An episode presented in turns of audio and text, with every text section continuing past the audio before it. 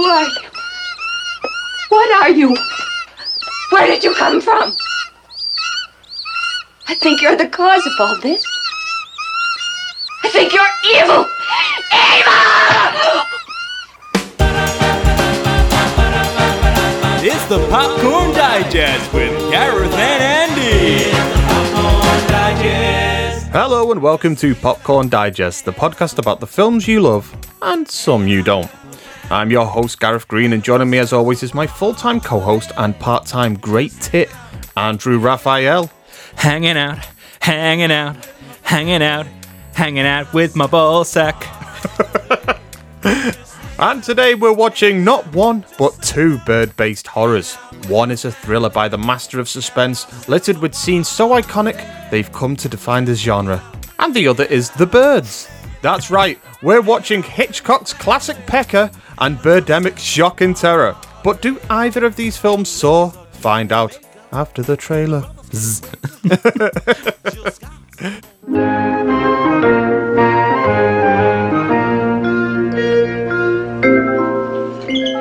How do you do? My name is Alfred Hitchcock, and I would like to tell you about our good friends, the birds. That's the damnedest thing I ever saw. Birds just don't go around attacking people without no reason. Yes, they attack the children. Attack them. What's the matter with all the birds? Birds are not aggressive creatures, miss. They bring beauty into the world. Those gulls attack. Impossible. They came in right down the chimney. Why are they doing things? It's the end of the world. Are the birds gonna eat us, Mommy? Get yourselves guns and wipe them off the face of the earth. That would hardly be possible. Mitch, don't! The five continents of the world contain more than a hundred billion birds. All at once, the birds were everywhere. Why don't you all go home? Lock your doors and windows. Did you get the windows in the attic? When do you think they'll come? What happens if you run out of wood? I don't know.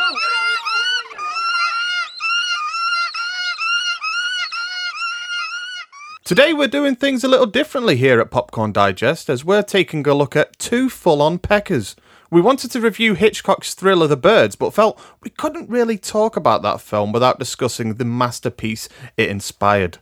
After all, the birds ran so that Birdemic, Shock and Terror could fly, before quickly dive bombing into the nearest petrol station in a ball of flames. and then I wrote whether or not I keep this one in. Hitchcock must be spinning in his elephant sized grave. Oh dear. Yeah, keep that. yeah, I felt bad when I wrote it as well. okay, so yes, I think I've.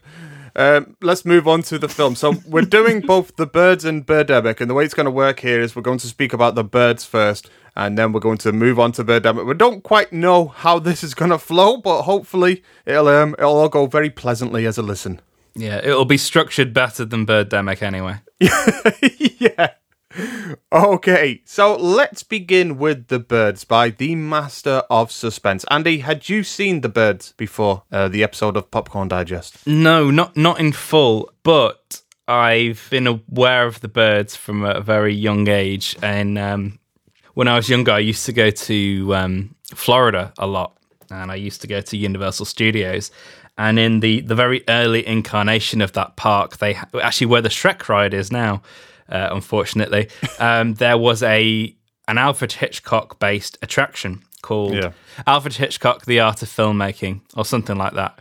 It had different sections in it. So the first section, I think, was a an introduction to Hitchcock, and it had a bit of Dial M for Murder in 3D. So you wore 3D glasses to watch it in 3D. That was one of my first Hitchcock films, Dial M for Murder. And then they had a, a second theatre which you went in, which was the Psycho Theatre, where they reenacted how they did the shower room scene with all the uh, breakaway set. And they had a, like a replica of Bates Motel inside and the and everything. And and then the last part was a almost like an interactive museum where they had like set pieces, like they had part of the carousel from Strangers on a Train. They Oh, had wow, the yeah. um, the Statue of Liberty torch from Saboteur, and lots of other things. And within, and they had the model from Rear Window for the Mm-hmm. um, the back of the street. So I was introduced to Hitchcock and his movies probably from sort of the age of like seven because of this attraction. Yeah. And it's and it's long gone. Like Shrek replaced it years and years ago. That, that's oh, It's almost like a metaphor for where cinema's gone. really is. And yeah, so I've always been aware of the birds, but just never got round to uh, watching it, I mean, I only really started watching Hitchcock seriously maybe like sort of five, six years ago. Yeah. I don't know why, I just never got around to it. And I still haven't got through all of them, but yeah, I'm, I'm sort of working my way through. Yeah. And yeah, so I haven't seen this film fully, but I've been aware of certain set pieces and like the overhead shot with the the petrol station on fire and the birds flying over. That's always stuck in my mind as my sort Yeah. of my central image for the birds. That is one of the best shots in the film as well. Yeah, I I will say as well, from my point of view, approaching this film, I had not seen it before this episode, and I'm quite a fan of Alfred Hitchcock as well. I started watching his films when I was a teenager, when I just started film school. I remember the remember that DVD box set that they released with the majority of his films, I have it on Yeah, Blu-ray yeah. now. yeah, They were selling that at HMV for twenty quid, so I bought that. yeah. And over a weekend, I got through a load of his films, and I've been kind of just watching them on repeat since. However, The Birds is just one of those films that it got through the cracks. I never really got round to watching it. I always kind of gravitated towards Psycho as being the film from that era of Alfred Hitchcock that I would go back to. And watching it now, I feel like perhaps I've seen it a little bit too late. And I had a very strange experience with this film because for a good portion of it, I did not get what the fuss was about. And I'll get into why later on in the episode. But it did take a while for it to work its magic on me, to the point that I was really getting ready to be quite negative about the film going into this podcast. But I'll save a little bit back for what we're going to talk about. But yeah, The Bird has also been a later experience for me. I tried to watch it once before, but this is the first time that I've seen it all the way through. But I've always been aware of the legacy of The Birds, obviously. Yeah. But to say that I've actually seen Birdemic more times and long before I've seen the birds is, well, that's one way that you can shit on the Master of Suspense's legacy as well. Yeah, I think we saw Birdemic not that long after it had come out, to be honest. I think during that Yeah. initial media buzz, I do remember around about sort of late 2010, 2011, I was watching it. I mean, I don't think I've seen it since. It doesn't really repair repeated viewing, um, No. really. Well- once is enough. I have seen Birdemic too many times because Yeah. I, I saw it very early when it was first released and then you go through this period of kind of just showing it to everybody you know that will enjoy that kind of film, that kind of experience in the same way. So you just end up watching it over and over again. And I kind of, I kind of burnt it out for me. So it's it's, been good to go back to it now and uh, well, I'll say good, and see it in the context of what James Nguyen was aping as well. Now that I have the full frame of reference for that. Yeah, and it is strange with Hitchcock, uh, especially with that box set, which I think has about sixteen of his films in. Mm-hmm. I always tended to gravitate towards the the black and white films. Actually, Yeah, yeah, I generally found them to work better for me. Yeah. than the uh, some of the technicolor. I mean, obviously things like Rear Window work, but yeah, I generally just found um, some of my favorite Hitchcock films are the are the black and white ones. Uh, Yeah. like Strangers on a Train and Shadow of a Doubt. Yeah. and and ones around that time. Strangers on a Train was one of the first Hitchcocks I saw. I think Dial M for Murder was the first one I did watch, but then I uh, saw Strangers on a Train, and that's left a very lasting impact on me as a film as well. Always very much enjoyed that one. Bar a few exceptions, I tend to favour the more black and white ones over the colours. Yeah. That sounds really wrong. anyway, and I, I hadn't really visited the latter part of his career, like, you know, post Psycho. Yeah. I'm only just starting to sort of visit that now. I'm sort of going through sort of like Topaz and Torn Curtain mm-hmm. and Frenzy. And because The Birds is post Psycho, it kind of is lumped in with with all that. So I just haven't really got around to experiencing it until now. And I think it was the other like a month or two ago, I was watching the Hitchcock Truffaut documentary. Yeah. And when they started talking about the birds, I just thought, oh, that would be a good one to do. And then you had the idea of pairing it with Birdemic. so I was wanting to do this sort of arty um, piece episode on, on the birds. And then, I wanted to keep us grounded. yeah, grounded. My flight of fancy. Exactly. Yeah. But yeah, it's funny because you started watching the film before I did, and you texted me about it saying that you didn't think it was that great. No. And I watched it last night in the knowledge that you didn't like it. I didn't. I didn't actually know that you hadn't seen the whole thing. Yeah. So I was watching it in the knowledge that you hated the whole thing. Yeah. Because you really didn't talk very positively about it at all in your text message. So I kind of watched it with that, and I'm not sure that it's because of that I had a slightly better experience Yeah. with it um, than just watching it completely cold without any kind of Mm-hmm. prior opinion. But yeah, I do completely understand where you're coming from because it is, I would say, it is a uh, comes under the category of flawed masterwork. It is not a perfect film. Yeah. I mean, I did text you far too prematurely when we were when I was watching that film because I'd only seen about an hour and 15 minutes of it. So I had started watching it late at night and I was finding it really quite hard to get through because I have a 4-month-old as well that I have to attend to as well in the middle of the night. So sleep is something that I'm like only getting in fits and starts. So I was finding it quite hard to get through that first chunk of the film and I wasn't feeling any sense of tension or growing sense of panic or anything like that and I kind of gave up on it at the point in which the kids are running down the street with the birds chasing them and I thought I, and I genuinely thought at that point oh it's near the end. And when I paused it I saw oh shit no there's 50 minutes to go. So I um I left that there and I thought I'll come back to it later and then I text you.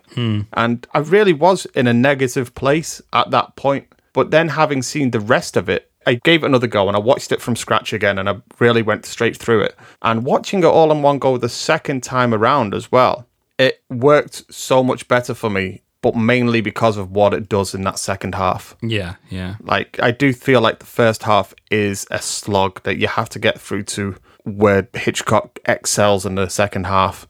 I, I th- think as well, just before we do get into really the nitty gritty as to what really uh, worked and didn't work for us. I think it's important that we do lay some context in regards to the birds as well, like when this film was made.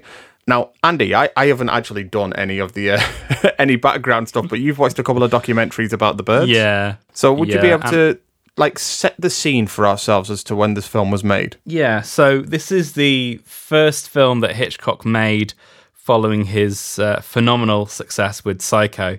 It's probably the longest gap after uh, a film in his whole filmography uh, Yeah. up until that point, anyway, because it comes out uh, almost a, a full three years after Psycho. So I'm not sure whether it was a, a problem with getting stories, because I know that was always a, a problem with Hitchcock is finding uh, new and interesting stories. And I imagine at this point in his career, because he'd done so many films, that it would have gotten harder and harder to find a unique story. But the the genesis for the birds comes from a short story by Daphne du Maurier, who Yeah. written Rebecca. Of course, yeah. It was originally optioned for to be uh, an episode of his um, television show, Alfred Hitchcock Presents. Through perusing story concepts for the TV show, he'd come across this and actually thought it may make a decent stepping off point for a, a feature rather than a, a TV episode. Uh, he contacted screenwriter Evan Hunter with the idea of using the central conceit of birds attacking a small town, but pretty much throwing everything else out because I think the short story was more of a, a mood piece and was set in a, uh, a Cornish town in the UK. And uh, yeah, he wanted to obviously shift the action to America. Understandably. And I think they chose Bodega Bay specifically because of the weather, which had much more in common with a British climate. If you like, the landscape feels very, you know, if, if Yeah. you weren't told, you would have thought you would have been in England or something like that. Um, Yeah. because it had very unpredictable weather, a lot of rain and, and wind, and, and it definitely shaped the landscape into something that was definitely more recognizable. It- you know, if someone had said that was Cornwall, The only thing that gives it away is like the structures of the houses. yeah, definitely. Yeah, you could easily put a little Cornish town there. Yeah, well, it could be somewhere in, in Scotland or something like that. Yeah, exactly. Yeah, absolutely. So yeah, that was the the the central idea, and going into actually, maybe this is like almost like the start of maybe the the issues that you have with the film. Evan Hunter had the idea of doing it almost like a mashup because the original piece was a mood piece and they were trying to work out how to get these characters involved in, into this situation he purposely designed the front end of the film to be a a 1940s style screwball comedy Yeah. with a meet cute Yeah. involved and that that will be what spurred these characters into action and, and get them to that location. And the idea is that in the 1940s screwball comedies, it was very often the idea that you would have the, the high society lady mm-hmm. and then the more stoic man who would be a lawyer, which is why they are those archetype characters. Yeah. And then dump them in that situation and then let it slowly evolve. This is kind of unusual because obviously most directors embarking on a story Yeah. if they thought that the story would require certain technical obstacles to overcome, they would maybe assess this before embarking on the project. But Hitchcock, being Hitchcock, with his general um, attitude towards things, would be I'm not going to test any technologies before doing this film. We've got a sort of let's get on with it attitude. So we're going to make it work, whatever. Yeah. Like learn it on the fly. Yeah, which is a very kind of old school attitude. Yeah, it is. Something you wouldn't really get away with now because obviously at this particular time in his history, he had an incredible amount of power within the Universal Mm-hmm. City lot. He ha- I think he was the uh, the fifth largest shareholder, Largest in, uh, man in the world. at that time. Yeah.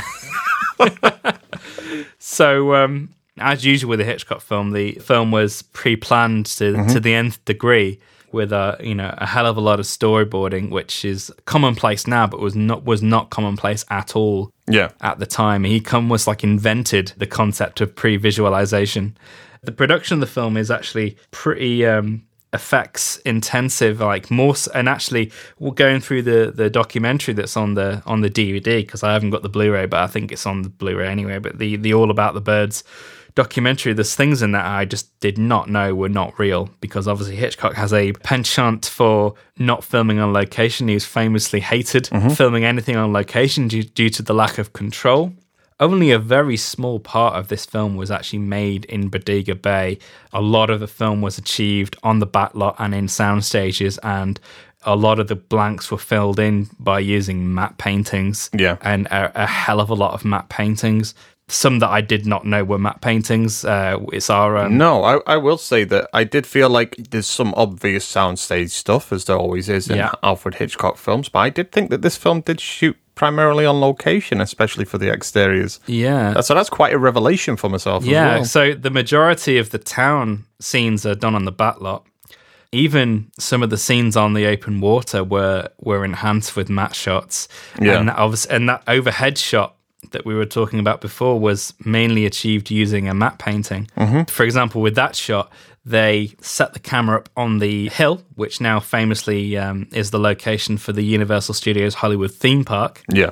and uh, they had the camera pointing down onto the backlot car park. The scene was set up there, and they had the fire and people running around, and they basically marked it off on a, uh, a pane of glass. So they created a, an in-camera matte. Yeah. And then Albert Whitlock, who was the matte artist on the film, all the buildings and the surrounding countryside is all a matte painting. Oh, wow. And then the um, the birds were added on afterwards that's quite marvelous. and it's all in camera, so it's like an in-camera Yeah. negative, so it wouldn't have been developed until the last minute. So you've got all those kind of techniques, but the main thing with the film, which I think maybe why it stands the test of time more so than other films that are um, optically composited, they used a special technique to do all of the um, optical work. So instead of using a, a blue screen and doing mattes that way, they used a special sodium process, which had been uh, patented by Disney Of course. And was invented by uh, Ub Iwerks, who's a, uh, I would say, a figure who's just not talked about enough. Yeah. He was a very early colleague of Walt Disney. He was the, the 1st man to animate Mickey Mouse. He animated all those very early Mickey Mouse shorts like Steamboat Willie and Plane Crazy Yeah. and everything. And then later on, he became head of special processes at Disney Productions and invented things like the multiplane camera, uh, Xeroxing, which is obviously, he basically invented photocopying. Wow. And he invented the sodium process, which basically meant instead of having a blue screen, they had this yellow screen, and it was the it was the difference between white light and yellow light, uh, but there was nothing backlit, so you wouldn't get that kind of like blue halo that you would get Yes, yeah. around. So it meant that there were pretty much no matte lines, Oh, very nice. which you know used to get that black line. So they they actually had Disney do this work for them because obviously it was Disney's process and they weren't going to share it with anyone else. So they actually, Disney was sort of seconded to do these optical effects using this sodium process. That's the reason why, even after all this time, the effects look pretty good. Yeah. There's a few effects where you can kind of tell that, yeah, they've processed this optically, but there's quite a lot of shots in the film that I had no idea that they'd actually put the birds in afterwards. Yeah. Especially that, that scene with the. Um, the sparrows inside the house when they come inside the house. That a That is that is incredibly effective. That's one of my favorite scenes in the entire film, yeah. to be honest. That's all optical. They were reacting against nothing. See, I was trying to figure that out while I was watching it because I could see that there was something optical going on, but it still felt like there was something physically there. It all came together so well for that scene that to actually learn that the whole lot of it was optical is quite astounding now because some of it Yeah. is just seamless. I think also as well, this is one of the rare films, and I was reading about this in the uh, the Hitchcock True Truffaut book just before. This is one of the very rare films where he kind of improvised on set as well, Yeah. uh, with a few sequences because he um, he kind of felt that the scenario wasn't holding up, so he did make a few changes on the fly. Mm-hmm. There's two major aspects to this film, I think, that are in addition to the effects. Mm-hmm. One is the music or lack of music. I've written in my notes as well the distinct lack of music. yeah, It does give it this stark terror feeling to it as well. This is the, a very early example of electronic sound manipulation. Remi Gassmann, and they had this um, sound manipulator synthesizer MacGuffin malarkey called the Trautonium. Yeah. and it allowed them to uh, manipulate audio sounds. Although he's not credited as composer, Bernard Herrmann was involved in orchestrating all these sounds. So, in all intents and purposes, it still is a, a Bernard Herrmann score, but it's a score using sound effects rather than That was what I was going to mention is that although it doesn't have a score itself, it does feel like the birds themselves provide this kind of atonal, terrifying soundtrack this en- that enhances the picture. Yeah. And it's clear that this was obviously the case, but that the conscious decision was made for the birds themselves to be the soundtrack to the picture. So having Bernard Herrmann in there as well, somebody with a musical background to kind of know when these birds need to hit these typical beats as well Yeah, and when yeah. to hit them. The film does have that sense of flow. Even though it doesn't have anything traditionally musical going on in that background. and there's a little bit of source music as well. Like you have the kids singing during the um, the scene where she's sitting on the bench and the uh, Mm-hmm. crows are gathering behind her on the jungle gym. I just got to ask as well during that scene, have you written down the big train gag? Because I cannot watch that scene without thinking of the sketch from Big Train with all of the uh, working man builders turning up. It's a brilliant sketch. It can be watched on YouTube, but it's essentially that scene played out. But instead of birds turning up on a jungle gym, it's just these working class builders are just going, "Hello, all right, mate. Hello, hello, hello, hello. All right, mate. Hello." And every time you look back, there's more of them just hanging off the jungle gym and everything. Hello. All right, mate. Hello. All right. I'd actually forgotten about that sketch. And uh, there's an incredible use of silence in this film, especially in the second half of the film. Yeah. In the last half an hour. And I'd say that's probably where the film is, uh, is at its most effective in that last half an hour. Yeah. I mean, if you're into sound in movies, it's was one of the ones to watch. I would say, Yeah. that last half an hour of the birds. But the the other main thing to talk about, I think, with this film, I'd say maybe the film's Achilles heel, but is the cast because post Psycho, The Birds is the first film where you have a sense that the wheels are slowly starting to fall off the cart for the Hitchcock train because Yeah. from this point onwards, he starts losing people. And uh, later on, that went for his obviously his composer, Bernard Herrmann, his DOP, his costume designer. Yeah. The list goes on. And then you have really ending with Frenzy, which is practically a film made with an entirely different cast and crew. Yeah. He couldn't even get the people that he wanted for that film, for the Yeah. roles that he wanted to populate them within that film. At this point, the people that he was losing from the start was his cast members. Um, his, Yeah. Because at this point, a lot of the people that he had used in the past were either getting too old. I know that Mm-hmm. Hitchcock attributed the failure of Vertigo to the age of James Stewart. Yeah. And Cary Grant famously retired very early on in his career, not that long after North by Northwest. I was going to say, Rod Taylor has a very Cary Grantness to him as well that I feel like that's the role that he do, occupies. do you know what I think about Rod Taylor? Go on. That Rod Taylor looks like Cary Grant had sex with Robin Williams. I can see it. Yeah, I can. And also, that is an image that will never leave my brain. Yeah. Thank you very much, Andy. I was thinking it all the way through the films. Like, I wouldn't want to traverse through your brain. yeah, he looks like Robin Williams, like channeling Cary Grant. Just slightly less hairier. Yeah. But yeah, he was losing a lot of these people, and also in his leading ladies, he had very particular ideas about what a a leading lady and a leading man should be, and he was, and the people that he used time and time again, like Cary Grant, James Yeah. Stewart, and every they were they are either retired or were too old, and people like Grace Kelly, who was his ideal leading lady, had Yeah. by this point gone off to marry the um, Prince of Monaco and become Monaco royalty. And I know that he did try and get her back for the following film, Marnie, but there was I know there was a whole political ruckus with um, Charles de Gaulle and the Prince of Monaco. It basically ended up that she couldn't revisit her film career. Yeah. all these people he just wasn't able to use. special so he that. ended up having to resort to using people like Rod Taylor, who he felt were competent but did not have the the same charisma that those earlier actors did. I do like Rod Taylor as well, like, but primarily from the Time Machine. Yeah. But I wouldn't say that he's the greatest of that period, which Alfred Hitchcock was used to working with. He was used to working with the best Yeah. of the best. And I, I do think in this film, Rod Taylor is who you would describe as an actor that is, as you mentioned, competent. He's fine. But there's nothing really. But I'd say this search for the ideal leading lady brings us on to Tippi Hedren, Yeah. who is the uh, lead of this film. Mm-hmm. Yeah, this is a strange case, I would say. This is almost like uh, life imitating art. I would say this is like Vertigo come real. Yeah. I mean, there's been an awful lot written about this uh, Alfred Hitchcock Tippi Hedren relationship. Uh, I mean, there's a whole film, uh, The Girl, that was made about it. Yeah. Yeah, this is Hitchcock's attempt at taking somebody and molding them into his ideal leading lady. Yeah. And it lasted all of two films. I mean, this film and uh, Marnie, which I think, I mean, is another story entirely. And there's much that's been written in about its aftermath. And I'm never quite sure what is true and what isn't with that. Tippi Hedren's been quite vocal as to what happened on set, especially when it comes to the birds and how Hitchcock tortured her once she rebuffed his sexual advances.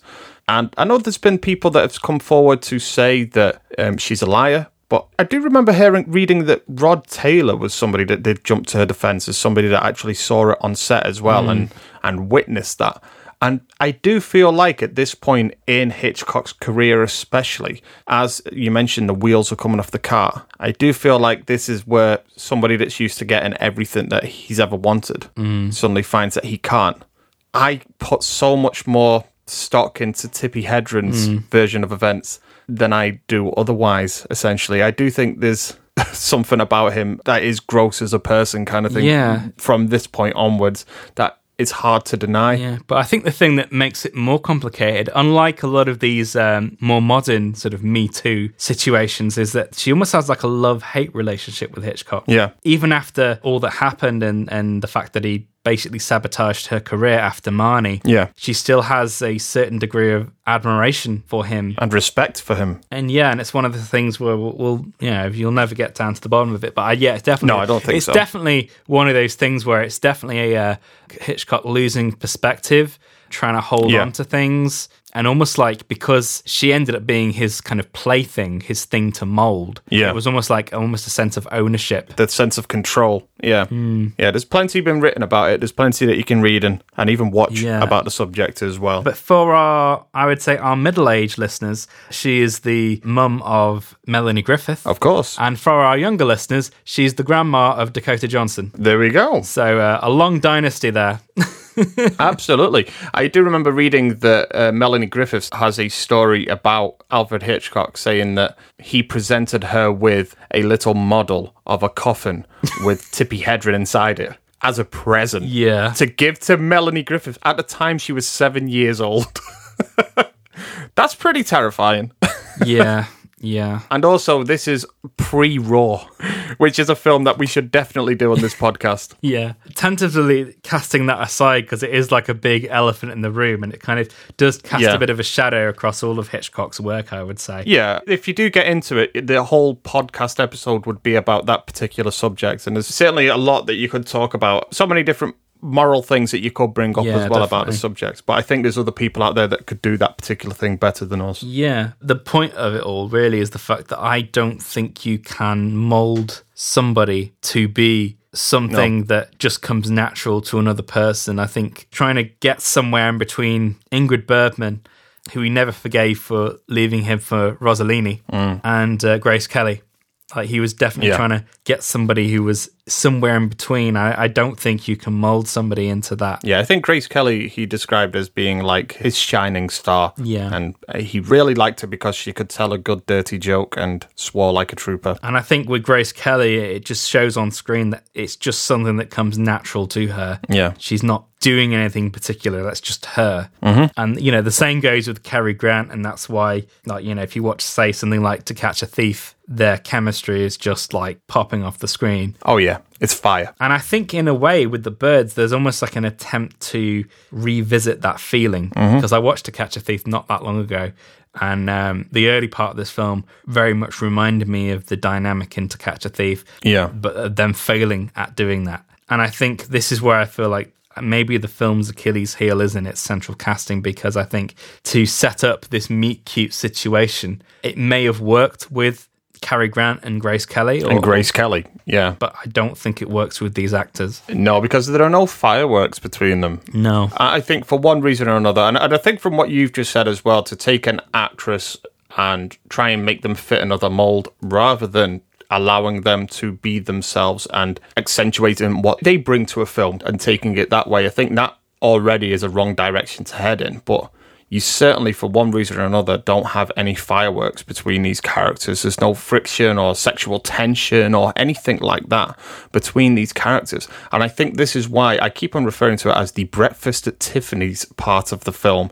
But it, like you say, it's that screwball comedy aspect. And I think with Tippi Hedren's character, Melanie Daniels, she's often described as being this free spirit, this wild individual. And what she does at the beginning of the film, taking these lovebirds to, I forgot his name, is it Mitch? Mitch, yeah. uh, Mitch Brenner? Mitch, yeah, Mitch yeah. Brenner. Uh, taking them across 60 miles of Californian land to drop them off at his doorstep.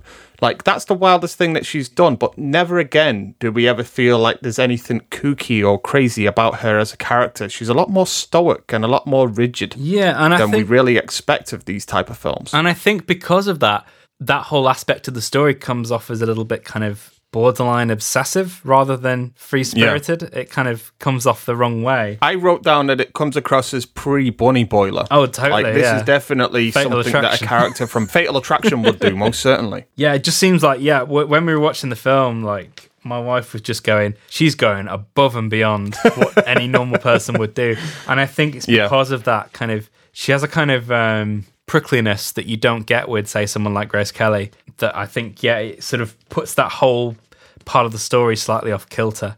And I think, yeah, and uh, instead of trying to mold her into that, they should have gone with what worked for her and, and made and Yeah. built the story around her if you wanted to, her to be in the film.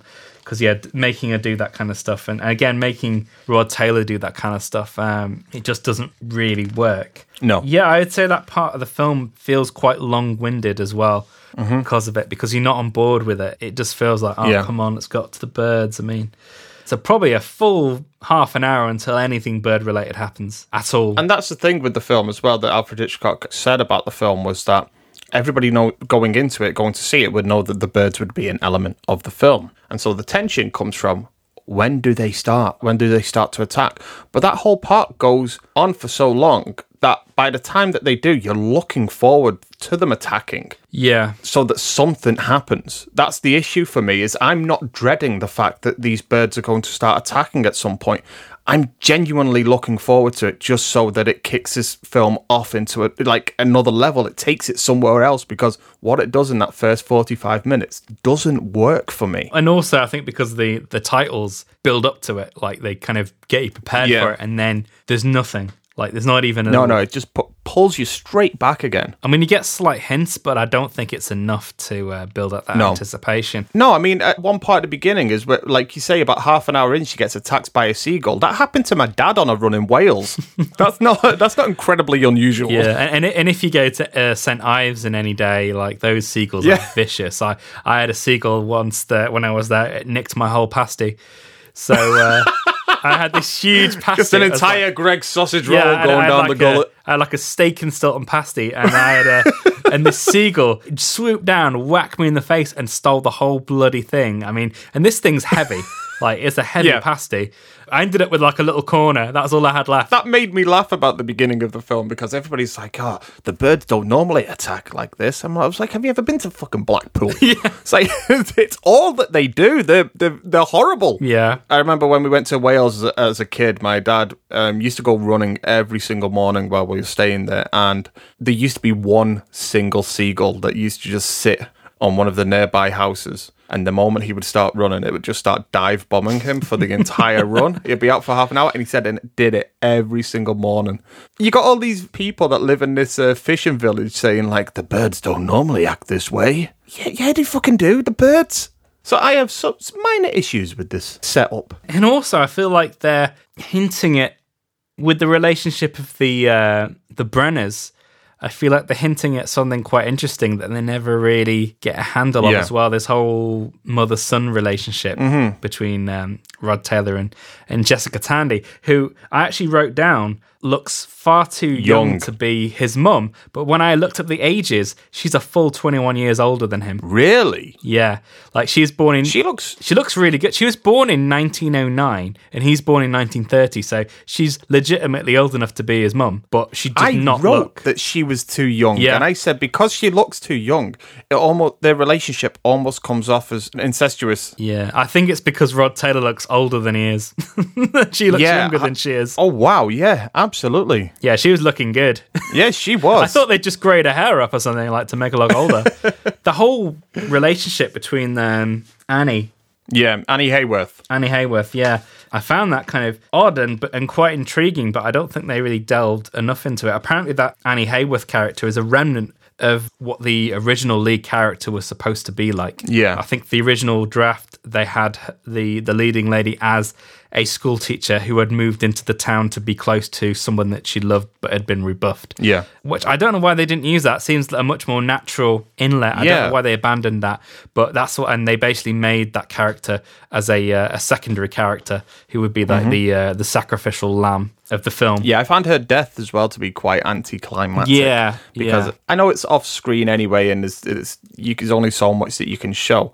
But after setting up that character so hard in that first couple of acts, it then kind of goes nowhere and just Yeah. fizzles out more than anything. Yeah, I and I thought that the that. actress was great, although she sounds like she's about 20 years older than she looks.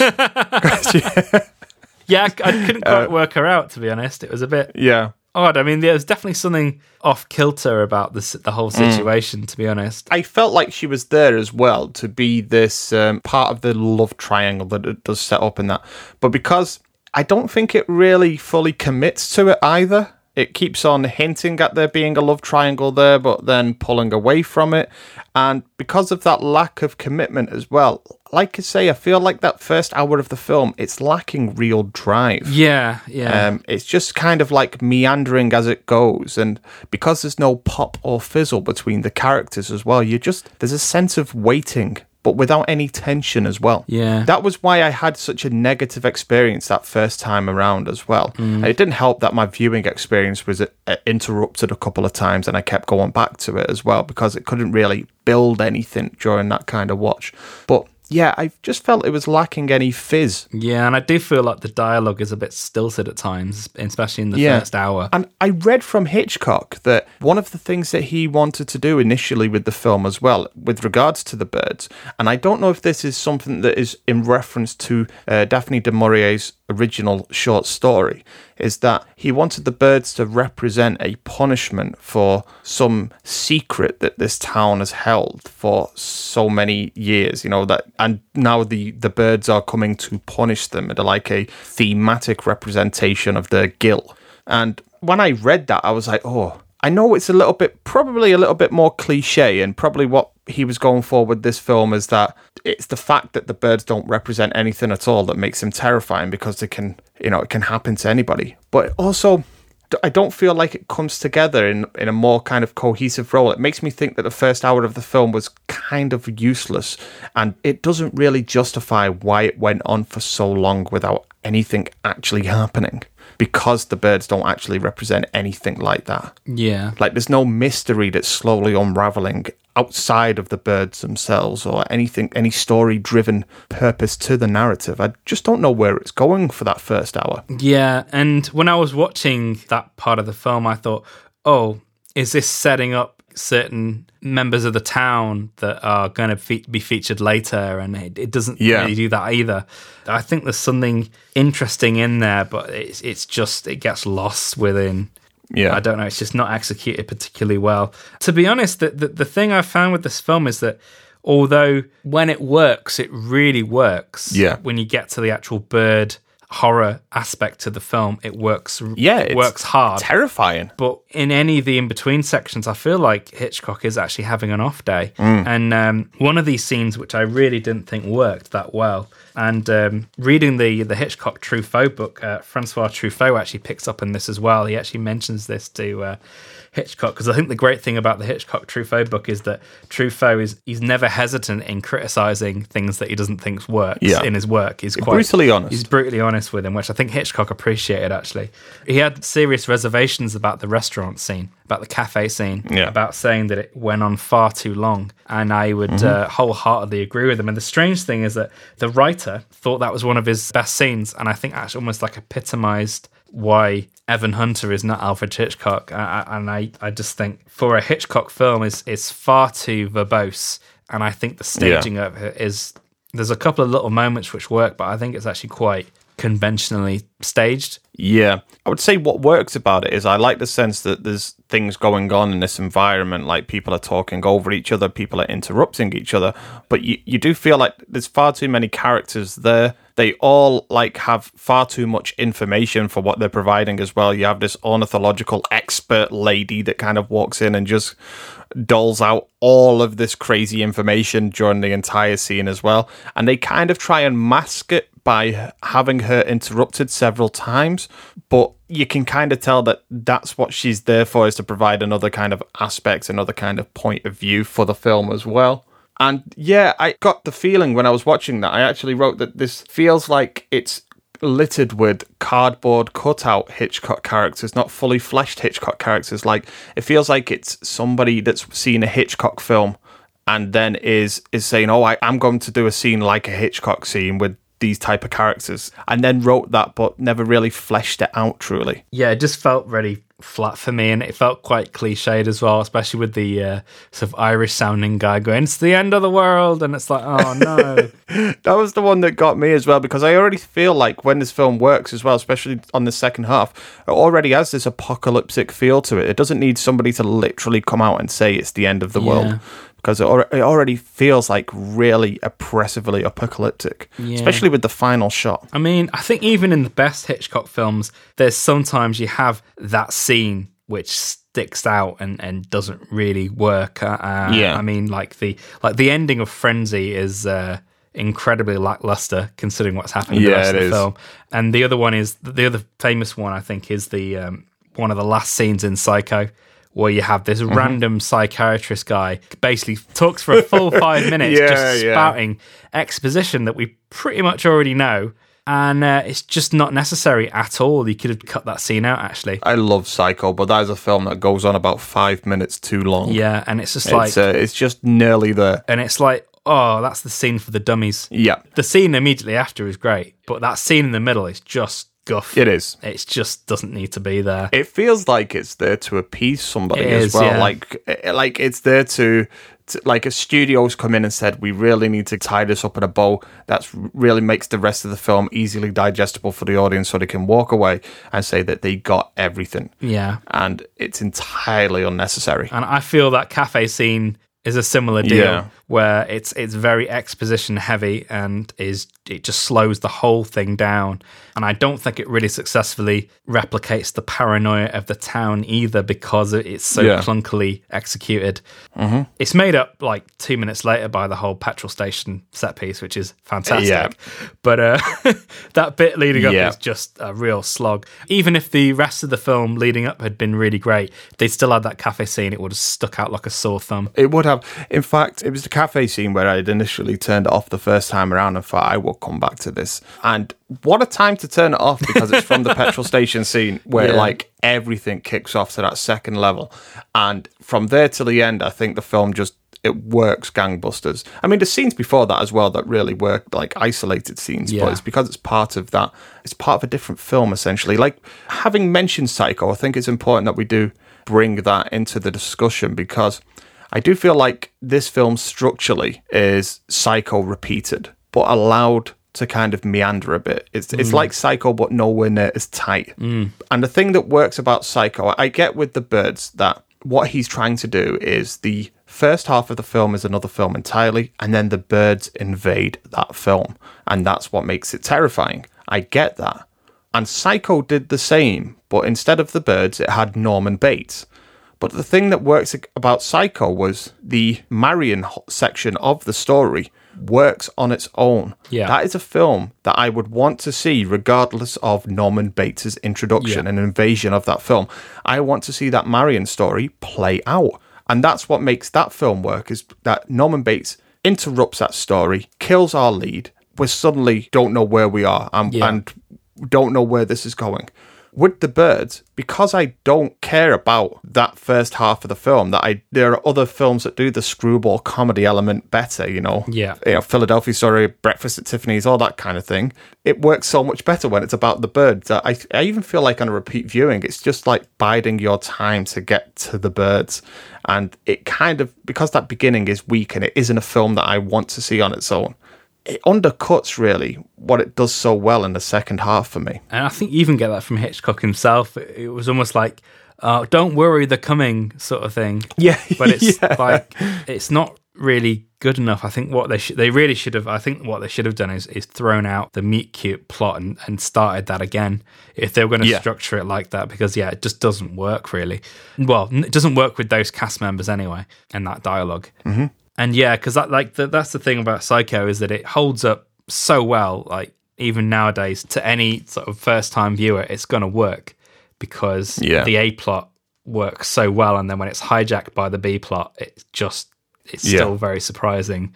I watched it not that long ago with Jess, and she'd never seen it, and it took her by surprise. I mean, she knew that the shower scene was was coming because obviously everyone does these days. Mm-hmm. Yeah. I mean, I can't imagine what it would have been like watching it for, for the first time cold. That would have been incredible because you, you're you're so wrapped up in that in that initial plot Mm-hmm. and following her, it works ridiculously well. And if it wasn't for that stupid scene at the end, it would be a completely perfect film. Yeah, I mean, it's a perfect film with a dodgy scene. That's all it is, really. it is. Yeah. And I, I also think as well, we do get a scene in The Birds with Melanie Daniels stuck inside the phone box, which is his retake of the shower scene as well. Like the way that that's cut and the way. Yeah. I, I love the editing. That whole petrol station scene, the way that that plays out, the way that it's edited. And again, no music, but you still feel like there's a sense of rhythm to everything that's happening because you've got that kind of like musical background in the uh, sound design. Ah, it just works for me. That whole sequence is pure terror as well. Like the, Yeah. the build up, the payoff, it all works. I mean, the visual effects in that are, are brilliant as well. The fact that the, the phone box is in a studio and it's all Yeah. either process or like matte. There's a lot of matte paintings in that as well. Mechanical birds, real birds. Yeah. I know that when that bird crashes through the glass, that glass shatters through and actually ended up like loads of bits ended up in her face. Oh, Um, they spent the rest of the afternoon picking out bits of glass from her face. Yeah, she went through the wringer on that. Like that whole end scene is Oh, is all word. real birds. Yeah. It was five days apparently that they shot that sequence in. yeah, watching that scene, it made me feel a little bit breathless as well. Like it, it kind of made me feel a little bit sweaty palmed and claustrophobic. And it's one of those scenes where I'm, I'm like, it works probably because, and it's horrible to say that you know that there's a real person being tortured during this scene, but that's also what it make, makes it a despicable scene. like, Yeah. this should shouldn't have to do this for a film. Yeah. but it does have this kind of like sweaty palmed nervousness to it, anx- anxiety to it that that that scene works brilliantly. Yeah, it is kind of part of that um, auteur director control that's Yeah. fast becoming out of fashion. These Oh, days. definitely. Like Definitely. you know, it's right up there with the uh, the Quentin Tarantino strangling scene. Yes, I mean, yeah, that's the fact that she Tippi Hedren was so exhausted the week after because they did it basically a Monday to Friday jobby Mm-hmm. that even like the following Monday she was called to the set and just could not get up. So the whole Yeah. sequence where she's carried down the stairs and laid down, that's all a body double Oh, really? and they just put inserts of close-ups afterwards because like she wasn't functioning at all. I think they. Sh- it seemed like they shot quite a lot of the film in order. And uh, speaking about that ending as well, Yeah, one of the things that I actually wrote down in my notes because in this film we do get a very young Veronica Cartwright Yeah. as well and a very prominent role. But I've actually written in my notes that she started crying in this film and didn't stop for the next forty years of acting. yeah. I was thinking that as well. Like, yeah, she's she's really good at crying. No wonder she Yes. got typecast. she nails it. She really does.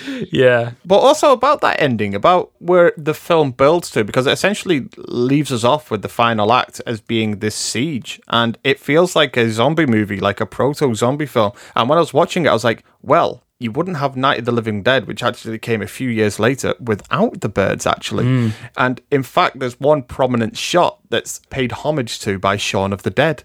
When Rod Taylor his hand has been bitten by the bird, so he goes into the back room to bandage himself. And there's a there's a shot of him walking into a room to the left of frame, whereas we can see the back door where all the beaks are poking through, Yeah. and he doesn't realize it. And that is paid off in Shaun of the Dead, where um, in the uh, Winchester. with the Winchester with the light on in the back room, and I thought even the framing of it is perfect, and I've never noticed that before. It's Yeah. fantastic. Yeah. I like that about Shaun of the Dead is that Uh, that's just Edgar Wright anyway. He knows how to It do. is, yeah. He knows how to do movie tributes without you knowing.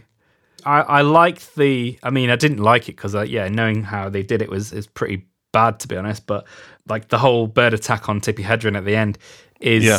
effective, but at the same time, it's quite dumb because I'm just like, why would you open that door? yeah. It did feel like again very slasher. But i felt that the, the siege on the house was much more effective in a way because it relied more on sound effects rather than actually seeing anything. It is, and the best scene with the siege is the one in which the birds just begin to make their noise. Yeah And everybody kind of like retreats to different parts of the house to find refuge, and it's just a noise. We don't even see them. We don't even. This is before the attack. It's almost like a call to arms for the Yeah. birds, and it's that was like I got goosebumps watching that. I was I, I I remember texting you the other night and saying there's just no tension to this film, and after that I was like, oh my god, my heart. and they, apparently they, they did that using a drum as well so uh, obviously there's no sound on the set Yeah. for you know bird sounds anyway Of course, yeah. what they did, like they just let the scene play out. But what they'd have, they'd have this drummer behind the camera Mm-hmm. who would obviously start playing his drum really quiet. And then as time got on, he'd start hitting it harder and harder Oh, and harder. nice. So Yeah. it got to like deafening. And that's how they got the sort of the ramping it up, like for the actors. That's good. I like that. like a really low tech way of doing it. yeah, absolutely. the last shot in the film is uh, made up of 32 separate pieces of film. Oh, really? Yeah, they were limited to how many seagulls they could use. The seagulls are very well behaved. I watched that and I thought, those seagulls, he's like kicking them out of the way as he's walking by, just slowly nudging them. It's like very well behaved and well trained seagulls. But yeah, they had the uh, was it Society for the Prevention of Cruelty to Animals on set at all times. I'm glad to hear that because I did write at times it feels like Alfred Hitchcock is just pelting people with birds. there was a lot of trained birds and and like different bird wranglers. I think the bird wrangler was called like Ray Berwick. Mm-hmm. Yeah, and especially like the crows who were apparently there was a lot of different trained crows that could do different things. Like they was they were so well trained that they couldn't be released to the wild because they were like trained to like swoop down yeah. on you and things like that. And some of the crows were quite friendly, but others were not. Yeah. That final scene is great, but I kind of ruined it for myself. One of the thoughts that popped into my head, because even when I was watching at that point, I was like, I do feel like the birds should mean something. Like it, it would be better if it like played more into what the the A plot, the beginning was. Like if they just even vaguely represented something that we we could tie it to that beginning. Because at least with Psycho, you can say, well, Norman Bates, you know, he's a very gross and perverse punishment to Marion for her committing this act. It's you know, it's not justice or anything like that that you would call that, but you say the slasher film rules, she gets killed because she does something wrong. And in this film, it's like I don't feel like the birds represent anything in the lives of these characters other than birds, you know, attacking birds. And uh, so I was like, uh, it, it would be good if we just had just the slightest inkling as to why. And I had this thought of as the cars leaving town, they pass a sign that says, Welcome to Bodega Bay, home of the world's largest seed bell. And it's like that's the punchline. That's the punchline for the whole thing. Suddenly you understand why. I mean, there's I think there's a couple of things that I kind of picked up on that I'm not sure they're intentional just something that I've read because I know in the in the documentary they, they talk about the um, the phone booth scene and it being a Yeah. parallel to the start of the film when when Mitch puts the bird back in the cage in the in the bird shop and like put you back in your gilded cage and the phone booth is supposed to represent her being in a cage. Okay. And also like that whole kind of sort of like witch hunt thing that goes on in the cafe later on, which is actually I'd say is much Yeah. more effective than the cafe scene before. Yeah. You know, when they're all huddled in that back corridor. Yeah, and that woman comes to the forward and blames her and said Yeah, that yeah. you you brought this to us. That's the point where I thought we were going to start getting the thematic understanding as to what the birds represent. Like Yeah. I, I even wrote at some point, is it the birds? Do they represent grief and loss? Because you have Tippi Hedren's character Melanie's lost her mother, and then you have uh, Mrs. Brenner has lost her husband, and she talks about this feeling of grief, you know, and how it finds you and leaves you exhausted, and it can attack you at any time, and this kind of thing. I was like, maybe the birds represent that, but it never really comes to pay off in any way. I also got a, uh, almost like a something that would have been it in the time, like a small town paranoia, almost like a like a communist thing, like alternate ideology, like the fact that she's a um, this is a small conservative town and that she's from the city, and it's like a She represents progress and like liberal mindedness. you know the fact that she's reckless and there's the whole subplot of her being naked in Rome and things like that, and she's like bringing this plague upon them, and it's like Yeah. I think it would have worked better if they'd had that character of Annie be the lead and that she was from the city and she set herself up as a school teacher to be near this guy. I think Yeah. it would have been a much more streamlined plot if uh, that had been the case. especially because by like the hour mark they treat Melanie Daniels and Mitch they treat them as a married couple anyway for all intents and purposes. They are just a married couple. The way that they interact with each other the way that they are around each other they don't act like people that have just met and there's this kind of like sexual tension between them. They act like people that have been around each other for a very long time. And I think that is clearly because at one point it was the Rita Hayworth cat Annie Hayworth, Rita Hayworth, Jesus. uh, the Annie Hayworth character did fit that mold at one point, I think. Yeah. Concluding, I suppose, this. I think on a technical level, uh, for the most part, it is a masterwork, but I think it is let down quite a bit, especially in the first half of the film, by its scenario. Yeah. Which I don't think Hitchcock ever really solves. No. he doesn't seem to be able to get around the the flaws in the in the narrative and the the shortcomings of the characters. No, it doesn't seem to be where his interests lie Yeah. either as a filmmaker. Like, we feel like he's just biding time to get to the birds. Yeah, yeah, I mean, I, I would agree with you as well that I do think that on a technical level, this film is a masterwork, and I do feel like the second half of the film is a five out of five film in and of itself. But the first half really just holds it back for me, and I was quite shocked and surprised by how little that first half actually worked for me. And I probably have come across as really quite negative about this film because of that first half, but I really do not want to underplay just how well it does work when this film actually does find its footing. Because there is this kind of like oppressive apocalypticness to it that it kind of you take away it is really tense. And in many ways i do feel like it's set in stone much like psycho set up the slasher genre you know so many decades before that actually began.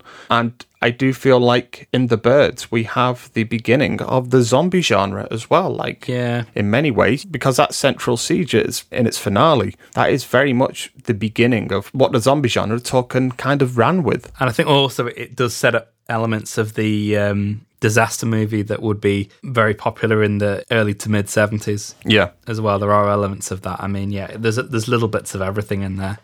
Uh, that Yeah. I think people have taken from. And I mean, as a positive, I suppose it is better to have a, a weak first half and a strong second half than the other way around. Definitely, yeah. Because at least it goes somewhere rather than starts off well and then just meanders around. It is basic meanders around, then gets more focused. And um, but uh, yeah, there's no excusing that unfocused first half No. because it, it is um, painfully obvious what it doesn't work. In many ways, though, just as a segue into another film, in many Yeah. ways, though, one thing that you can actually say about Birdemic is it is actually quite consistent in terms of its quality throughout. Yeah, you, you can't argue with that. It's incredibly consistent. yeah. It's consistently shit, but yeah, yeah, yeah. It's, it's not a good kind of consistent. yeah. But, But, one um, thing that I do actually want to say about Birdemic before we really get into the film, I want to start on a positive note. And I want to start on a positive note in relation to the birds. Because one thing, one single thing that Birdemic does, I won't say better. I, I refuse to use the word better. But one thing that it does that I think the birds is lacking is that at least its central premise and its characters tie into the story of the birds. That's it. That's it. Like the whole eco thriller thing. Like the main character is an eco minded individual in the most obvious way possible, and the birds are an eco threat. That is the end of my positive note. okay, so Birdemic Yeah. where do we begin? We've already mentioned this isn't the first time that we've seen Birdemic. How did you find it, Andy, watching it immediately following The Birds? I actually watched it before the birds. Um, Oh my! I wish, I wish I had gone around that way. I might have looked more fondly on the first half of The Birds if I had watched Birdemic first. yeah, I hadn't seen it for quite a long time um, since that initial uh, doing the rounds when it kind of became that huge viral thing back in the uh, the early 2010s, all those years ago. and I'd seen little bits of it, I think, since, but I think it's one of those things that maybe works better as a like a, communal watch. But watching it on your own, it's uh, it's it's fun, but maybe not as fun as it should be. It becomes a slog after a few minutes. But I- to be honest, I still found myself laughing, like because I like the first, the opening scene as well with the almost like real time drive. Because I feel like this scene Four is minute chock opening full- titles. yeah, that is just a man driving with a camera that's off kilt the whole time. He can't keep that fucking camera still. No. It's like he's driving and holding the camera at the same time. And you have this kind of lazy musical loop, and it's this kind of meandering musical motif that plays over and over again. And every time you think it's over, it, he's, he stops it for a co- like the, the comic timing. Oh, is it's great. perfect. Yeah. because every time you think, oh, it's done now, and he leaves it just enough time for you to think it's over, and then it starts up again Yeah. and it almost because like i say uh, it- it has that perfect comedy timing of at first it's funny then it's annoying and then it becomes funny again Yeah. and that's where it ends and it's like that kind of sums up the film for me is that it's all unintentional it's it's still hilarious but it's all unintentional but it is a film that is best viewed as well with a group of people or like you say a Yeah. communal watch because watching it on your own it does get quite tiresome it does become something of a hard slog to watch despite the laughs Th- There's certain moments that are always going to be incredibly funny, whatever, but then there's those in Yeah. between parts that are a little bit tough to get through on your own. They're the kind of moments there you'd be like having a little natter with your mates whilst having a beer. Yeah, exactly. Whereas, yeah, when you're just watching it in the cold light of day on your own, it's like, oh, I've got to get through this bit before I can get to the next great bit. But yeah, that, that opening title just it epitomizes the whole film. Yeah. The poor sense of timing, the recycling of things, not knowing what makes a good sequence and what should be in a film, the complete incompetence. And the fact that it comes up as supporting casts. Yeah. As if there's like I said, it's the first film to be made with with multiple supporting casts. Yeah.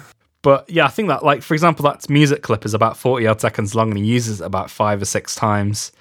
in that opening, and it just comes in and out. It reminded me of like when you leave a DVD menu on by accident. And yeah, just the blind incompetence of the whole Yeah. piece is um, just something to behold. I mean, I, I, I watched that um, that Vice YouTube documentary just before Yeah. on like the true story of one. Birdemic with the um, Evan Husney and Bobby Hacker and their whole involvement with with him and getting that film bought up by um, Severin Films and the whole two year trip they had with him and the aftermath Mm-hmm. and everything. And there's a bit in that where he sh- he's showing them how he created the magic on his on his Dell computer, and it's like the whole drag and drop clip art thing because he was showing them how he inserted his digital characters Yeah. and it was literally just a case of I dragged and dropped them onto the timeline and look I can move them about. Look how amazing this is. And I kind of feel like the whole film was like that where he's just dragged and dropped things without thinking about it properly and thinking it's really novel. I remembered seeing the trailer. I can't remember. I think it must have been at university, but I remember seeing the trailer for the film. Somebody in one of my classes had showed me. Even at that time, I thought it looks great. Like it looks like great, like the type of film that I want to see, like The Room, because The Room was a big thing at the same time. I think that was around about 2009, 2010. Yeah. So I, I find these two films quite synonymous. Like they they make a good double bill as well. If you want to really get into the bad films of that era. But I thought at first, when I'd first seen it, I was like, this must have been made to be intentionally bad for the CGI to be that bad. There's no way anybody can be that deluded to think that this works. And when you watch that Vice documentary as well, I mean, once you see the actual film, you know that there's certain delusions at play here. Yeah. But when you watch that Vice documentary as well, and you see him talk about it, and you see him quite like enthusiastic about it as well, like the way that he did this, the way that, as you mentioned, he worked his magic, you realize that, wow, yeah, he really does believe in this. And, and it's that belief that sells the whole film. It's, it's that sense of that earnestness. I think the best bad films have to be made this way. They have to be made with no intention to make a bad film. Mm. That's why no matter how many Sharknadoes come out, no matter Yeah. how many giant snake or spider movies comes out, I'm I'm not going to really see them. They're not the type of bad film that I'm looking for. I'm Yeah. looking for a, a bad film that feels like there's a vision behind it, a true vision. And Birdemic is a film with a vision. Whether it's good or bad, it's a film with a vision. Yeah, it's it's that sincerity that comes through and, and has lasted until this day. Like the fact that he's still in the belief that he made in his mind a uh, a good low budget film, and that Yeah. he genuinely thought that he was getting offers from Hollywood. Yeah. We've all been there. And and the whole debacle with Paramount that happened with him announcing that Paramount were going to take him up to make Birdemic two and For $20 million. and his actual general belief in it and and genuine upset when it all didn't come to pass for very obvious reasons. Yeah. There's even a scene in that Vice documentary when he has a meeting with the uh, the agent who tells him to do something else other than the birdemic, and he, he's just Yeah. like, and afterwards he's just like a sulky child. Yes. It's kind of bizarre how somebody can be that deluded. And also, I don't know whether there is something going on underneath. I, I really don't know. The, the, those those kind of characters are always kind of going to raise a lot of questions anyway. But it's like the Neil Breen thing. I mean, and I'm only going to touch upon Neil Breen because that is somebody that I would like to Oh, definitely. really dedicate an entire episode to. Yeah. But it's like the Neil Breen thing where part of it that makes them is that sense of self belief, that sense of delusion. And as you mentioned, he is a sulky child at the end of it. But at the same time, I don't want to see the version of James Nguyen that the talent agent is saying, you know, you need to go into like making short films. I think, yeah, I think anybody really, if they go to the right school, they surround themselves with the right people, they're willing to take on the right information, they can make something approaching a competent like short film or something like that, as long as they're open to that. But it's his pure dedication to that insane vision that he has that I think makes him unique. And it's, it's the same with all these bad films. I don't want to see the competent but mediocre version of these these filmmakers. I want to continue to see the earnestly and sincerely bad films that they're going to make. yeah, yeah. So I'm almost glad that he walked away from that meeting in a bit of a sulk because have you seen Birdemic 2 by the way? I've only seen bits of it. You can tell automatically that it's been the sincerity's been watered down immediately. It's not what Birdemic was. No, nowhere near. I, I couldn't get through it. I found it to be unwatchable just simply because it was lacking that. It felt like it was more like a Sharknado film. Yeah. And he talks in that Vice documentary about him losing control over a film. Yeah. And you can tell it's that he said, I had to make some compromises. That isn't a film that I had control over. You can really see that somebody kind of trampled his vision and made a purposely bad film. Yeah, it's too self aware. Exactly, yeah.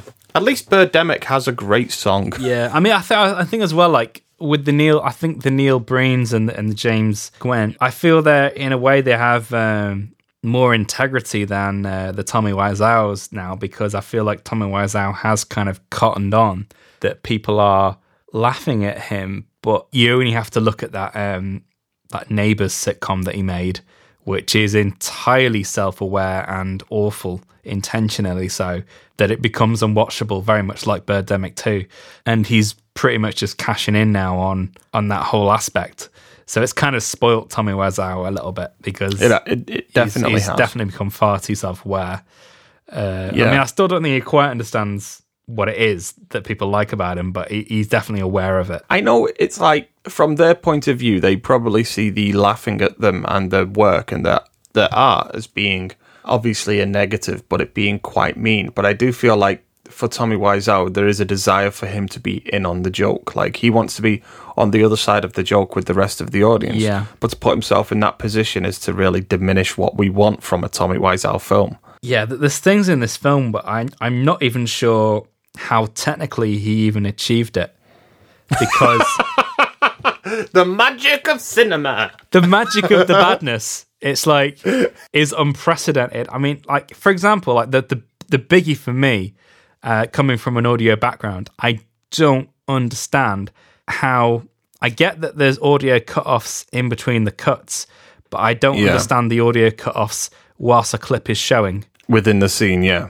Has he got a faulty camera or something? Did he shoot the whole film with with a busted audio on his camera? Mm-hmm. Like, because I don't understand how the audio drops in and out, even when a scene is playing without any cuts. Yeah. Because yeah, I get that there's that they can have clumsy edits in the audio when the, when a, when there's Yeah. a shot from a shot, but when in when a, a shot's just playing out unadulterated, how the audio can just cut out. It's just um, Yeah. Well, it, it made me think like one of the first things because I did a film theory course, but I also did a film practical filmmaking course as well. And one of the first things that they teach you, even though I don't come from a sound background, when it comes to recording sound, they're like, well, make sure that you do get an ambient track of the environment so that you can on, put it throughout the entire scene. And then when you have to cut between dialogue pieces, even if you're using the on-set dialogue, it's still going to match the ambient sound Yeah. of like the ambient background sound from the track that you've recorded. And it's like it's just something as simple as that that this film is utterly and completely lacking. Like that is one of the first lessons that they teach you with sound, with recording sound on set. Always make sure you get the ambient. I mean, the hallmark of an amateur film is usually in the sound department anyway. Yeah. I mean, even if it looks half decent, if the sound is rubbish, you can always tell that it's an Mm-hmm. amateur production. That would be my first film as well. The sound is fucking shocking. I mean, this is almost like beyond that. Yeah. You do get those amateur films that are made with with the in-camera audio and and stuff like that, or even like iPhone audio and things like that. But this is like I don't know what camera he used. It obviously wasn't a very good one anyway. I think it's one of those like spy cameras that you get in a pen or a button Oh, or some, something like that. It's got a six megapixel. I'd love him to make a film with like an ARRI Alexa or something and just completely fuck it up. as Could you imagine? But um, Birdemic, director of photography, Roger Deakins. that's his goal for Birdemic 3 Sea, or sea Eagle. Sea Eagle. That's the subtitle. Sea Eagle. Yeah. I love how he talks about it. He's completely straight, like that's the title of the film. See, it was when he mentioned that title and it's the straight faceness of it, and it's like because out of anybody else's mouth, them saying the name of my third film is Birdemic Three, Sea Eagle. It, it's it's instantly like, oh, you know what you're doing. Yeah. you know, you know exactly what you're doing. You know how bad this sounds. But when he says it, it's like it's so sincere. That makes me want to see Sea Eagle. Yeah. I mean, it works in two ways as well because Sea Eagle and Seagull. And I think also the fact that he yeah, he's so true to his vision that even when they were making the film, the two leads, um, Alan Bagh and Whitney Moore, were trying to make him let them do their own dialogue.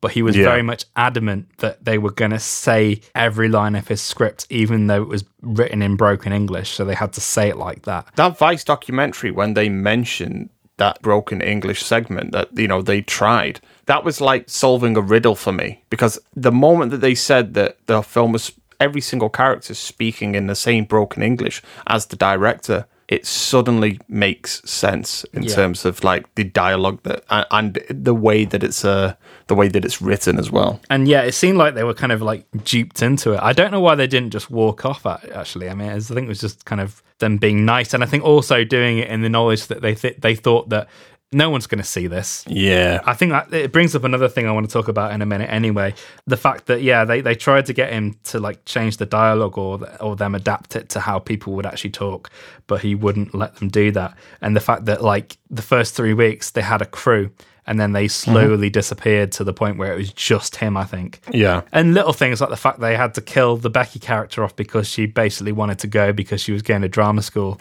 So they kill her off in like the most unflattering way possible. She's going for a shit. Yeah. Like she literally walks into the middle of a field with some toilet roll in her hand, squats down, and then a bird cuts her throat, I think. Isn't it even in the dialogue that that they say she's going for a shit? Yeah. Yeah. like I think I think a, a boyfriend Dylan says. yeah, I imagine maybe he did that on purpose. it's like Yeah. you've left my film early. I'm going to make you die in a really stupid way. But yeah, it's the fact. I think also the thing as well, like the thing that Whitney Moore said that when they were wrapping up the shoot, uh, you know, after probably many many weeks of long weekends, she was excited to never see him again.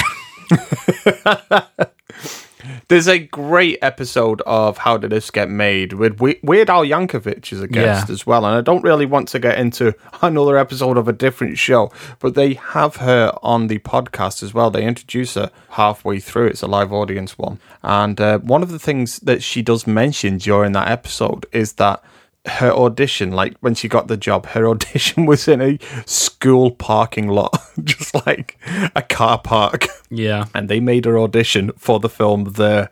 If you said to me that this was a film in which all of the characters were cast in a school's parking lot, like, like, yeah, this is this is that film, definitely. and uh, th- yeah, there does seem to be a, a certain degree of like sincerity as to their involvement because I think they were just in the impression that yeah, I'd like to do some acting in films. This is a film. Okay, it's not great, but I may as well finish it anyway, and no one's going to see it. And it might mm-hmm. turn out okay. I could put a little bit of on my reel. You know, that seemed to be the general attitude with Yeah. these guys, like because they were obviously thought that the effects were going to be better than they were, and and obviously, Yeah. he, I imagine they may not have even seen any footage of the film, Mm-hmm. and obviously, like the way it's edited and put together is is another part of the badness, other than the like the dialogue and the performances. I've been involved in film. I mean, not to this level of badness, but I've been involved in films where I just thought this is not what I was sold at all. Like when I actually see Yeah. the finished film, I did a whole film um, a couple of years ago where I thought the guy was making Barry Lyndon, and it just ended up being nothing like Barry Lyndon. Yeah. uh, it was I, like I have directed films as bad as this. I when I was at college, um, when I was at university, sorry, on my second project, I, I made a first project that really did quite well, and then my second project, the goal was that I I had no control over the story or the dialogue, the characters, that type of thing, the thematics or anything. I was just simply allowed to direct it. Mm. That was the exercise really for myself. And when we turned up on the first day of shooting, I, a script was written that I didn't get. And on the first day of shooting, I still remember this as clear as day. The cameraman turned around to me and said, How do I turn it on? and that that was it for me. In my Yeah, yeah. mind, a little tiny explosion happened. And I think I just kind of retreated to some recess. I was like, nope, nobody's ever, and nobody has ever seen this. It's not available anywhere. Oh, have I seen it? it was, nope. Oh, right, no, no, okay. no. I I've didn't seen a show it to few. you. Even my family, fa- like the closest people in my life, hasn't seen it. In my brain, Yeah. it just went, well, mwah, like a, a switch went off and it just went, yeah. I mean, I think that also as well brings me on to this something I was thinking about whilst watching the film because it has this like reputation, and I think it's more born out of the personality of the director more than the film itself because I am sure I know that there are films that are worse than this. There's got Yeah. to be films that are worse than this, but I think it's more in the way that it was th- the general tenacity of the director, his firm belief of Yeah, yeah. getting a, a deal with this film. Like the fact that, you know, he went round Sundance in a van which was covered in fake blood and birds and handing out flyers. And that's how And a the- sign that said Birdemic that was spelt incorrectly. spelt wrong. Um, and that's how he got the, you know, the attention of those two guys who eventually got him the deal with the Severin films, which is what caused the whole thing to be a phenomenon anyway. That, you know, I th- I'm sure there's many bad films that don't have that kind of Exposure. person at the helm who had, has that Oh, yeah. tenacity and belief. So I'm almost like questioning this is a very famous bad movie, but is it the worst movie? Because it's like, it's kind of created its own mythology. And I'm like, Yeah. is it almost giving it a little bit too much credit? no, I get you, yeah. There's bound to be other wonders that are Yeah. don't have this kind of platform because of, uh, you know, circumstance and, and the personalities Of course, of I, people I involved. do think that the way that this film came to be as well is like lightning in a bottle. Yeah. Because a film this bad normally, it just becomes a community film. And you can see it is a community film as well. It's been made with a, a small town with their help kind of thing. You've got people from the local drama groups helping out as well. And because of the amount that it was made for, like under 10 grand, you know that it's just dealing with a lot of favors there as well. He's talking his way into places and, and into locations as well to use. Sometimes not always to get the footage he wants because there are a couple of green screen uh, scenes as well. yeah. In any other world, really, any other scenario, this would just be a film for that community Yeah. and it would become the the thing that's talked about for a time and then it disappears and it's just something held in these people's lives for forever Yeah. and it is lightning in a bottle that Birdemic has ever been allowed to become the phenomenon that it was and for us to be able to see it and talk about it today really Yeah. like such a series of circumstances series of events must have happened for us to it, it to become this midnight movie really And and also that's like in terms of like categorizing films because I do have a hard time categorizing films like this because I I can't really put Birdemic in the same category as The Room because for all its awfulness, The Room still feels Yeah. like a legitimate film. If you know what I mean, it's you know it's shot I- on no, film. It's made with the capital. You know, it's a six million dollar movie. There are sets. purportedly anyway. Um, you know, yeah, and it's made more like a legitimate film, whereas this is more of someone's like home movie project, really. that's it yeah But in their minds, they're making a Hollywood movie, but a low budget Yeah. one. So it's a completely Yeah. different mindset. And I have a hard time comparing the two because even though they keep getting lumped in the same category, I can't, like, is it even a movie? Like, where, where does Yeah. that start and end? It's like when you start talking about pieces of art. It's like it gets very, it gets, but it gets muddled, if you know what I mean. Like in terms of, Yeah. I have to put these into different like tiers, I suppose. It's very difficult. I don't know why I'm so bothered about categorizing bad movies, but you know what I mean. There are different levels to them. Yeah, definitely. It's like I think in terms of like the bad movie filmmaking hierarchy, you have at the top like the room, which is I wouldn't say competently made or anything like that, but it It's in the high I know end what you're scale. saying. It's it is like the high end scale. You can see that there's some some at least even minor production value in that Yeah, film as yeah. well. There are sets built. There are um, I, w- I almost said real actors then. But uh, there are sets built, built. There are people. There's location shooting, there's studio shooting, there's real sound guys and cameras and film used. Birdemic, I would say, is at the bottom of that level where Yeah. it's just a home video, and somewhere in between you have Neil Breen's entire catalog. I mean, even Neil Breen, you have like, you know, like Double Down is almost like completely different to his other films because it's Double Down's the first one, isn't it? Because that, that's shot on film. and That's one where you see his ball sack. Yeah, It? in the- in but like for example, that one's shot on film as opposed to the other one's being shot on video, and there's like a uh, almost Yeah. like I'm not going to say legitimacy to the first one because it's shot on film, but it has a different, more sort of slightly more professional feel than the other than the others that followed. yeah, So yeah, there are different levels to this kind of thing, and I think as technology's moved on, maybe it's become a little bit fuzzier. Mm-hmm. And also, like I think even like uh, reviewing old bad movies, like where they had to use film, Yeah. or it was either really bad video videotape. There's different different levels even then. So yeah, it's difficult to um, categorize and, and rank these No, kind of definitely. films.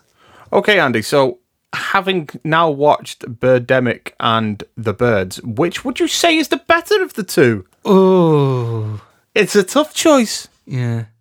Because I think they legitimately suffer from the same issues. So, It's a tough one. and which It's relationship one. is the most convincing? I don't know.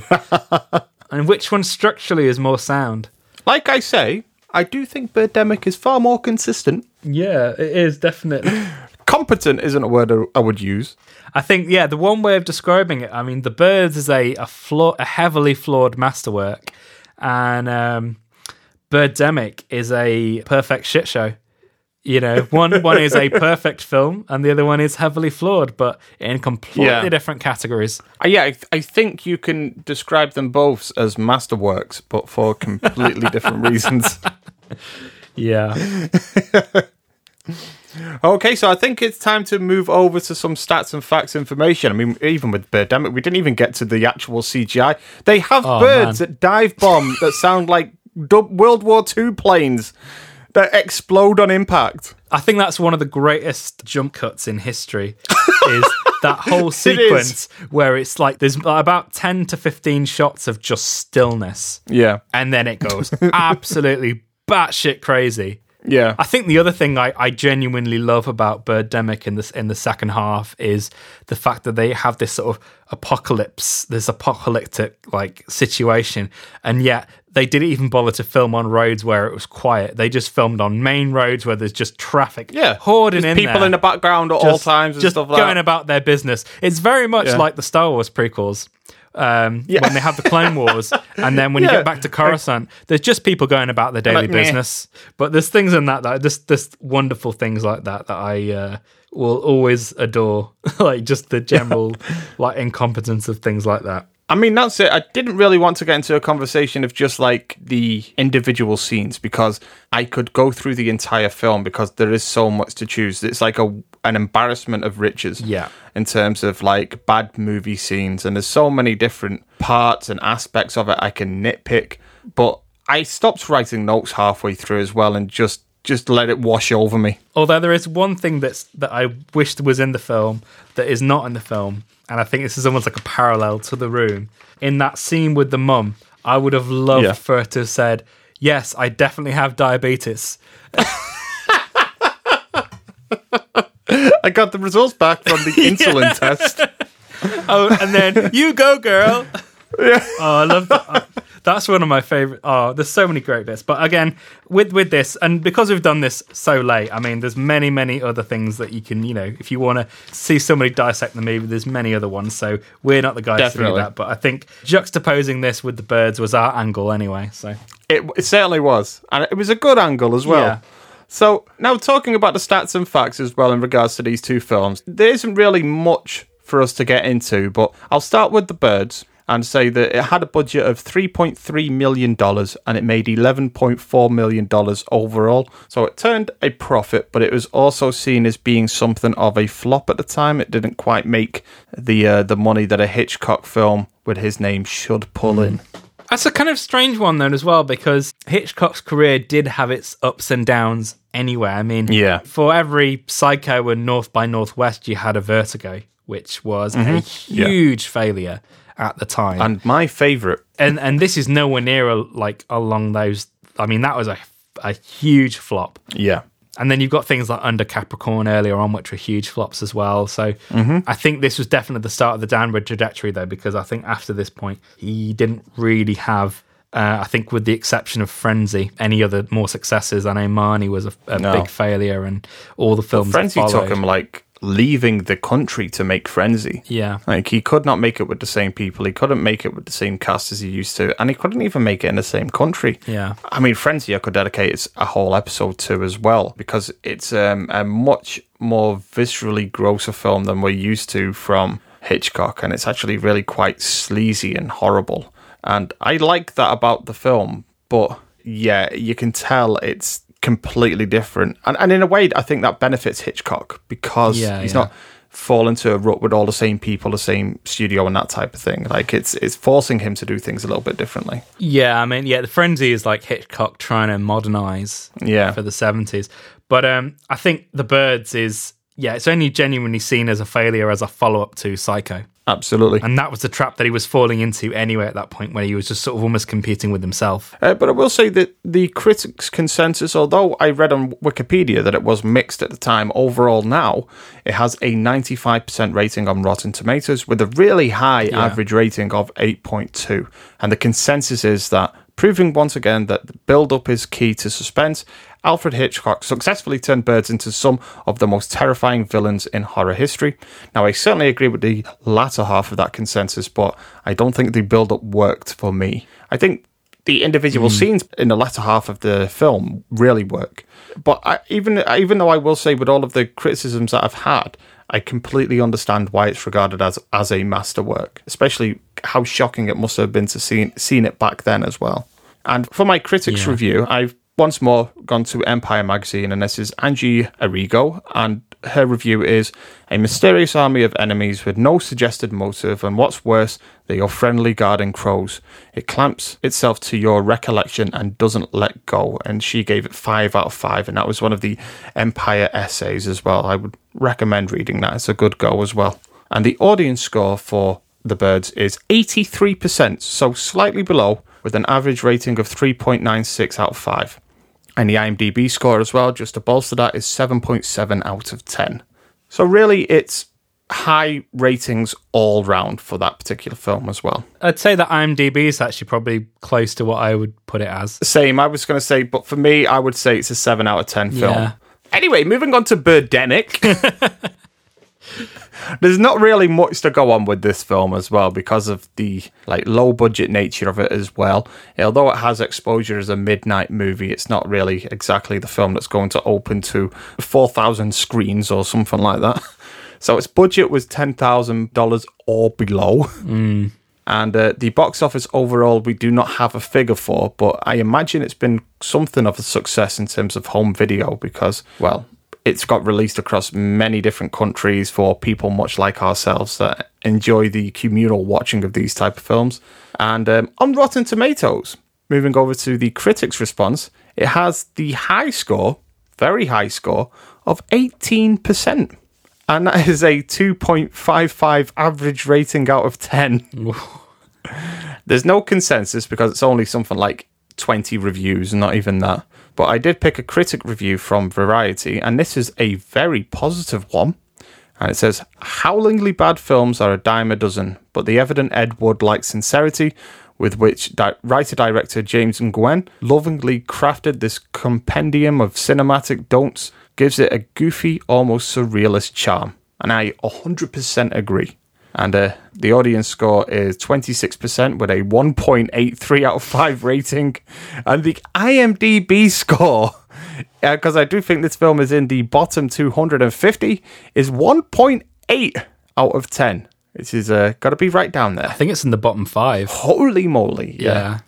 so, Andy, any final thoughts for these films? And you know what? I'm actually quite surprised that it is so low because a lot of the times these ratings are based on not just the quality of the film, but their entertainment factor. So Yeah. um, it does puzzle me somewhat as to why like certain audience scores are so low as well. Actually, I'd, I'd expect the audience score to actually be higher. Yeah, I, I understand that it's not a good film, but it's certainly an enjoyable watch, but under the right circumstances, and especially because of the kind of midnight movie following this film had as well. I would say if we were rating by entertainment value alone, then yes, the, the score should be higher, but I can completely understand why it has the rating that it does. I can't. I don't understand why. Yeah, we're legitimately calling it out on the rating. Uh, Okay, so that has been our The Birds and Birdemic review today. I hope you've very much enjoyed that. Join us next week when we'll be actually doing things even more differently, as we won't be discussing one particular film, but discussing a whole host of films. It's one of uh, the first of what, of what we would call our topic shows, Yeah. our topic-led episodes. And for this topic, we're actually going to be discussing the realm of Disney live-action remakes. So you're speaking about films like Beauty and the Beast, The Lion King, Aladdin, but all of the lesser versions of those. Yeah. And we'll actually be joined by a special guest, Aidan Bellazur. I'm sure it's going to be a good old time for us to really get our teeth and claws into these these films. I know that you've been really enjoying your rewatch of these films. Oh, I've been thoroughly researching by watching the originals and then the remakes. It's been, uh, yeah. it should prove to be quite an experience. Yeah. But until then, it's caw from me.